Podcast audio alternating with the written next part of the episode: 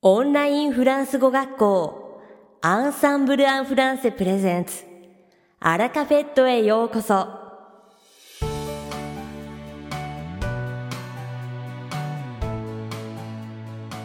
オンラインフランス語学校アンサンブル・アン・フランセプレゼンツアラカフェットへようこそ。この番組はフランス語学習をメインテーマにネイティブに通じる実践的なフランス語表現や日本人学習者が間違いやすい文法のポイントなどをアンサンブル講師が週替わりでお伝えします。本日の担当は響先生です。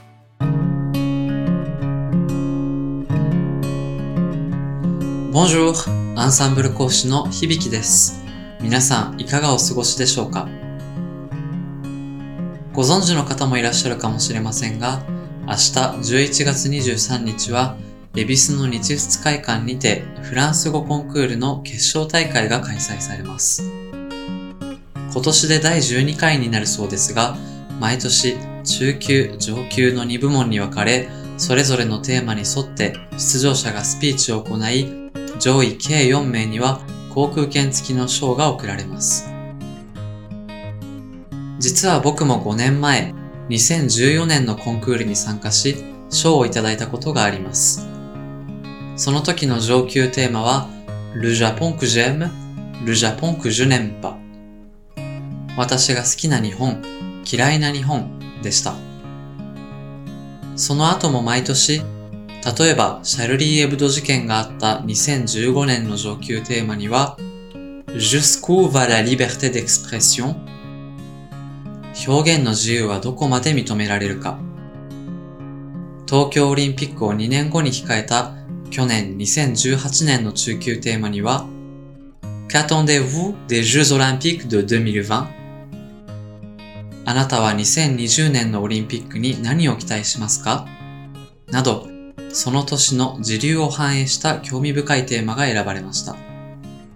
そして今年2019年のテーマは、中級が Qu'attendez-vous de l'ère 令和令和時代にあなたは何を期待しますかそして上級は L'égalité femme-homme au Japon 日本における男女平等についてです。出場者はこのテーマに沿って数分のスピーチをしますが、コンクールに出なくても考えがいのあるテーマですよね。さて、本日のアルカフェットは2部構成でお届けします。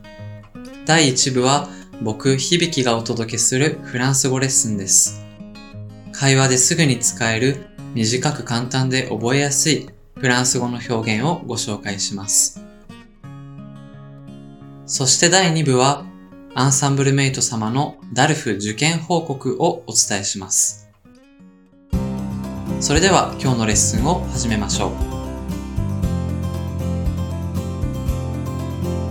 今回ご紹介したいのは関係があるという表現です。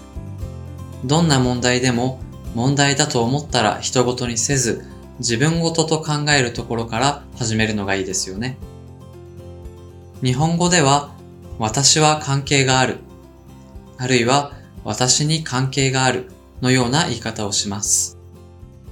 関係があるという動詞はフランス語にもあって、concerné と言います。物や事柄を主語にして使うことがほとんどで、それは私に関係があると言いたい場合には、ça me concerne, ça me concerne という風に言います。しかし、個人的にもっと面白いと思う言い方があり、そちらの方が使う動詞も簡単です。誰もが知っている基本単語ですが、何の動詞を使うと思いますか？答えは、見る、regarder です。これをさっきの concerner の位置で代わりに使って、それは私に関係があるという意味で次のように言うことができます。Ça me regarde? Ça me regarde. Ça me regarde. 当然、私には関係がないと言いたい場合には、これを否定形にすればいいですね。ça ne me regarde pas. ぬを取ると、ça me regarde pas. 関係がないという意味では他にも、ce n'est pas mes oignons. それは私の玉ねぎではないというユニークな表現も使われます。フランス語ではこのように野菜や果物を使った表現が本当に多いですね。さて、冒頭、フランス語スピーチコンクールの話をしましたが、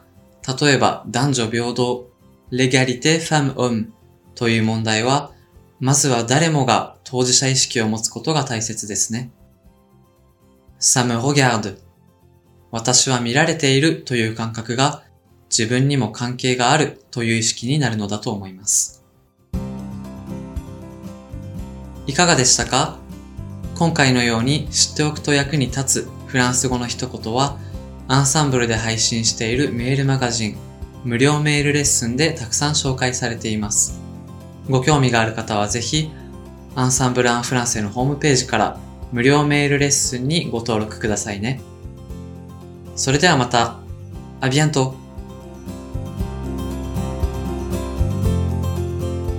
響先生。ありがとうございました。アラカフェットは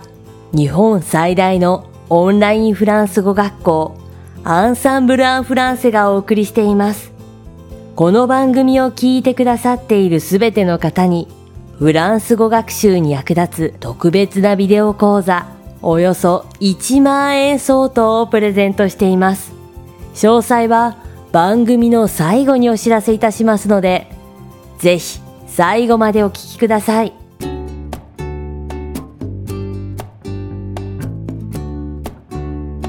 続きまして番組の第2部は、アンサンブルスタッフのよしこがお届けします。今回は、アンサンブルメイト様のダルフ受験報告です。ダルフとは、デルフ同様、フランスの国民教育省が認定しているたった一つの公式フランス語資格です。一度取得すれば有効期限はありません。フランス語の学習者にとっては、ぜひ取っておきたい資格ですよね。さて、本日ご紹介させていただくダルフ受験報告は、難関の西安に見事合格されたくまっこさんの投稿です。二度目の挑戦で西安に合格されたというくまっこさん。一度目の時は何が原因で不合格になったのか原因がはっきりしていたためその部分の対策と予行練習をしっかり行うことで二度目は落ち着いて受験できたそうです。合格に向けて具体的に行った対策としてはなるべく毎日フランスのテレビ、ラジオ、NHK ワールドラジオを視聴して耳を鍛えダルフ対策本を購入して練習問題を解き、アンサンブルのレッスンでは講師に文章の添削や面接の練習をしてもらったそうです。一方、長文読解など、ある程度安定した点数が取れると思った分野については、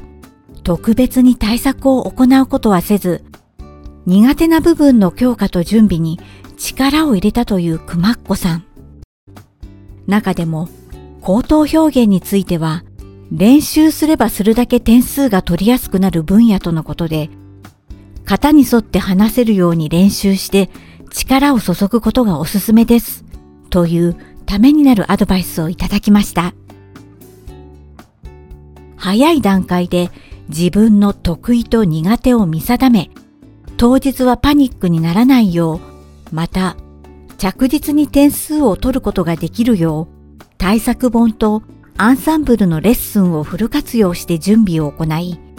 見事ダルフ西安に合格されたくまっこさん。改めておめでとうございます。さて、今回ご紹介させていただいたダルフの受験報告はほんの一部です。全文をご覧になりたい方はぜひ、アンサンブルが運営しているコミュニティサイト、グラブアンサンブルの試験体験談ダルフ西安よりくまっこさんの投稿をご覧ください。実際に受験した方ならではの役に立つアドバイス、勇気をもらえるメッセージが込められています。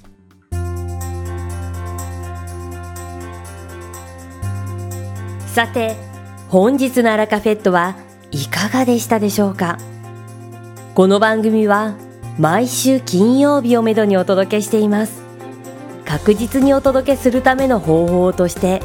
iTunes やポッドキャストのアプリの購読ボタンを押せば自動的に配信されますのでぜひ購読するのボタンを押してください。また番組では皆様からのご感想やフランス語学習に関するご質問をお待ちしております。アンサンブル・アン・フランスで検索していただきお問い合わせからお送りください。番組内でご紹介させていただきます。そしてこの放送を聞いてくださったあなたに素敵なプレゼントがあります。アンサンブル・アン・フランセお問い合わせ宛てにお名前アラカフェットを聞きましたと明記して送ってください。フランス語学習に役立つ特別なビデオ講座をプレゼントします。たくさんのご応募をお待ちしております。それでは次回の配信でお会いしましょう。素敵な週末をお過ごしください。